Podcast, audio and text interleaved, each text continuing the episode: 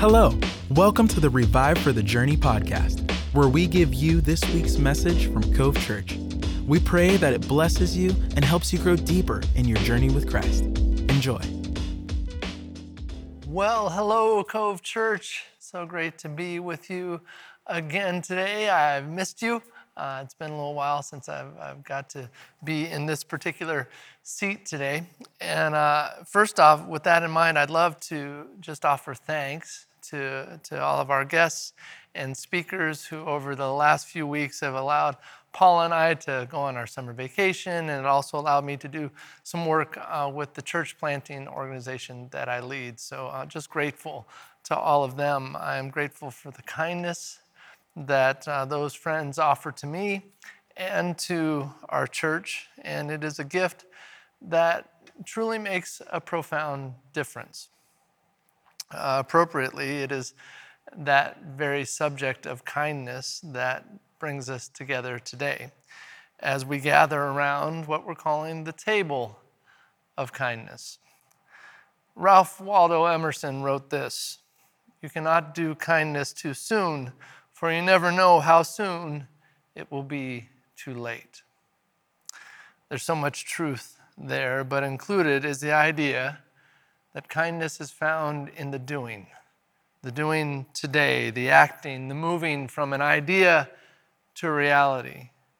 When that happens, kindness actually becomes a powerful agent of change.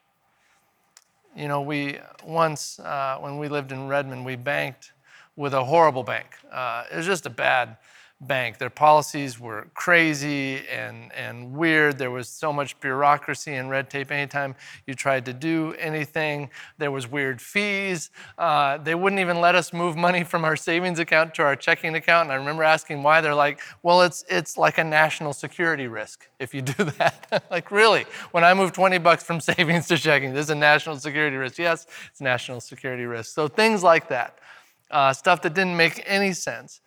But I stayed. We stayed uh, with that bank the entire time that we lived there. And it was for one reason. The, one of the main tellers at the bank was kind to me. Uh, she made me feel like I was valuable as a person. She, I, I, felt cared for. I felt like, uh, like she was invested in my life. We stayed at that bank all that time simply because of the power of kindness. Kindness is the effort to keep what would logically be lost. Kindness calls us to be more in a world that constantly calls us to give less. Kindness is the action of grace. So, if I have received grace in my life, kindness must then emerge from my life. So today we engage in a story and a table that invites us to that very thing. Our story includes a king and a man with a funny name. The king's name is David, maybe you've heard of him. The man's name is Mephibosheth. In fact, right where you are, say it with me Mephibosheth. Mephibosheth. Gesundheit. Good job. David's been through a lot here where we pick up this story. He's been through a war with the previous king, Saul. Eventually, Saul was killed along with David's best friend, Jonathan, who was Saul's son. Through that tumult and all those crises, finally the kingdom is at peace. And we see David in a moment of reflection, and he says this 2 Samuel Is there anyone left of the house of Saul? That I may show him kindness for Jonathan's sake. The cry of David's heart was to show kindness. I wonder if that's what made him a man after God's heart. We're told, we're told that's who David was, a man after God's heart. Uh, we, we know it wasn't because of his pristine record that he did everything perfect, but at least included in that heart for God was a heart bent on showing kindness. So David asks the question How can I show kindness to Jonathan's house? Now that's a bit tricky because it was also the house of his enemy, Saul, who he had gone to war with.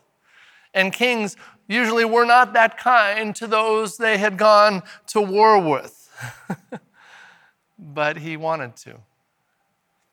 Eventually, David got his answer. They said, Yeah, there, there actually is still someone out there that is part of Jonathan's family. There is a son of Jonathan. They said his name is Mephibosheth, and he's crippled in both feet.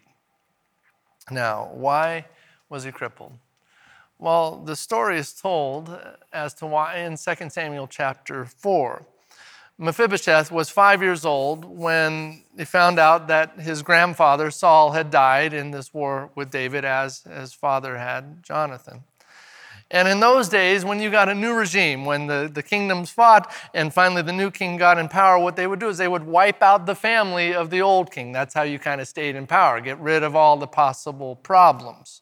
That's what you would do. And so they knew that. And so when they got news that Saul was dead, Mephibosheth is five years old. He's just a little boy, and his nurse, his person, kind of, uh, you know, his nanny person who is taking care of him, picks him up to flee to safety. And in the process of fleeing, she trips, and they both fall, and he falls in such a way that it, it breaks both his legs permanently, never to be healed again. He never walk again from that moment. Now we pick up the story where's Mephibosheth? Uh, they, um, they find him. He's now a grown man. He's in a place that no one ever would want to live. It's called Lo Debar. No, that's not the 80s soul singer, that's El DeBarge. No, this is Lo Debar. Lo Debar means no pasture. He's living in the last place anyone would ever look for him. Think of Luke Skywalker on the planet Tatooine. You know, they're saying the Empire won't find him here. This is where we'll put him, way out there on the outer rim. That's what Mephibosheth has gone through. He's now a grown man. He's crippled. He's living in a place of desolation, a place of isolation, a place of despair. And what does King David say to all of that? Here's what he says Go get him. Go get him. Bring him out of that place. Now, that is a key for us to hear today, especially if you might feel like you're in a place of, of desolation. Maybe you feel like you're in a place of isolation. Maybe you're in a place of despair. Maybe you feel like in some way you're living in Lo Debar. Guess what? The King of Kings is coming to get you. God is in pursuit of you today in that place pursuing you with his kindness. That's what God did, or that's what David did with Mephibosheth. That's what the king did, and that is what the King of Kings does with us. It, it must have been a, very interesting day for Mephibosheth. you know, he's crippled in both feet. He's living uh, like he's in a witness protection program. He's like a refugee in Lo Debar, and he hears a knock on the door and he opens it to see David's soldiers. The king wants to see you. Whew. I cannot imagine that that felt like good news to him. Mm-mm. Mephibosheth was just thinking, I'm done. That's it. They have found me here. I'm cashing in my chips. I've popped my clogs. I'm going home in a box. That's it. But he went with them. He had no choice. They take him to the king. He enters the throne room and immediately throws himself down in front of King David, asking for mercy. And it's almost like you can see King David come and lift up his chin, perhaps even help him up, put him back onto his crutches,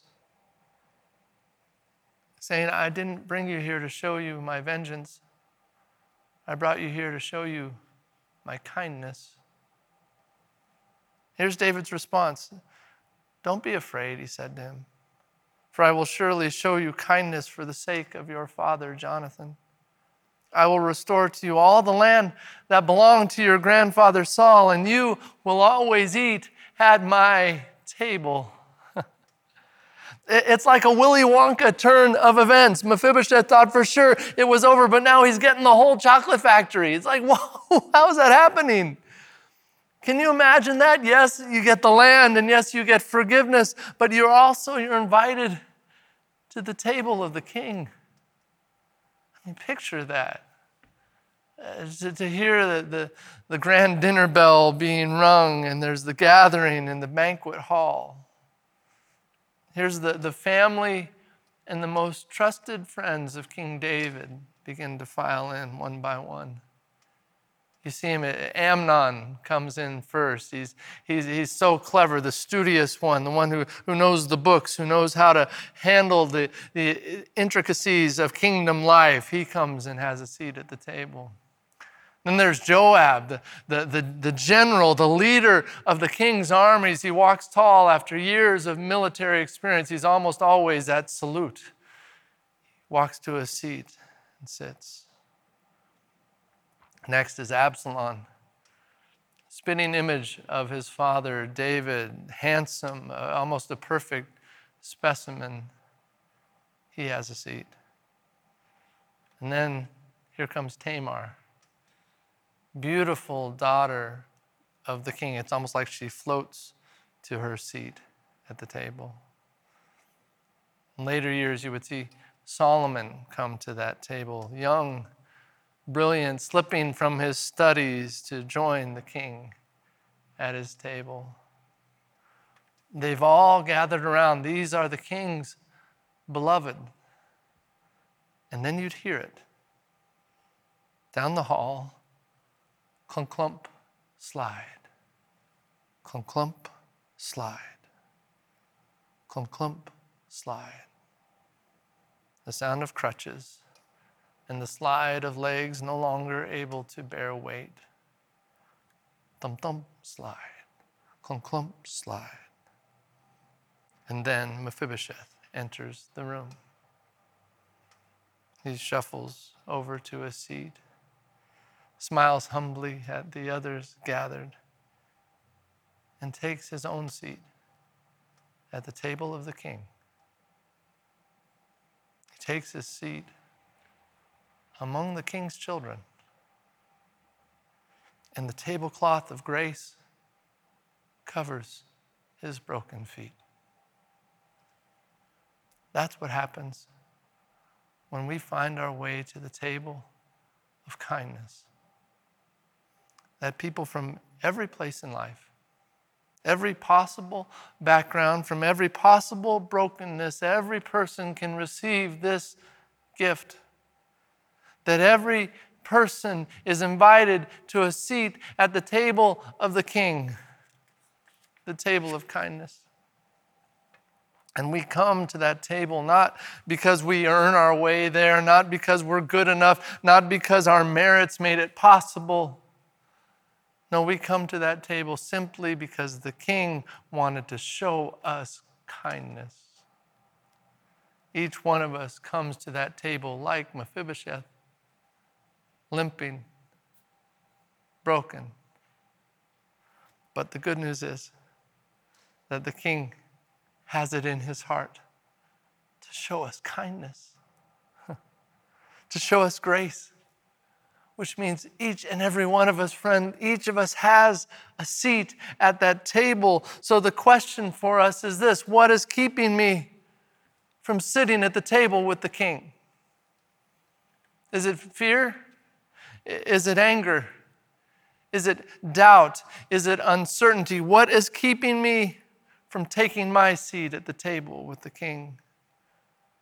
Those places of loneliness and isolation that we impose on ourselves. Those places where we too are choosing to live in Lo Debar. God's invitation today is would you leave that place and come to the table of kindness? Come to his table, friend. There's room for all. There's room for you you know, today is uh, a little bit different because I really want to draw out the application of this message by, by really engaging in this concept. that just as David had it in his heart to show us kindness, to show kindness to Mephibosheth, he wanted to show kindness to a particular family, to a particular person. Would we allow our time at God's table to lead us to do the same? This weekend, in our, our live services, our in person services, we will be talking around a table to various ministry leaders at our church, people who are showing God's kindness to many in our church, to many in our community. And as a response, we are going to be inviting our church family to find their way to the table. To, yes, receive God's kindness, but also to find their place in giving it away really to ask the question and identify the ministry that God has called us to invest our lives into, to, to join a ministry team, to take our seat at the table. Because God's kindness is both received and given away. And so, for you, our, our online community, there are ways for you to connect that are very, very real. You can be part of our online prayer ministry and, and lifting up prayers to minister to the needs of others. You can connect in giving. You can encourage someone through Facebook or through just a simple email. For those who don't live in our area, there are so many ministries I know in your town where you're at that would love to have you join them at their table ministries that address the needs of the homeless community or foster care or recovery ministry or youth ministry. The list goes on and on. So many places to join God's table of kindness, to take our seat there. The question is will you? Will you take your seat at the table of kindness? My encouragement is would you ask God today? to direct you to the chair at the table that God's prepared for you. Each of us can find God's kindness at this table, but we are then called to give that kindness away. Friend, don't stay in Lo Debar. Don't stay isolated. Don't stay separated. Don't stay in that place of no pasture, that place of no growth, of no real life Instead, watch God do amazing things as you sit down at God's table of kindness, as you sit down at the table of the King. Thanks for joining us. We hope you enjoyed this week's message. To stay connected with all things Cove Church, visit our website, covechurchpnw.com, or on all social media platforms at Cove Church PNW. We'll see you next time.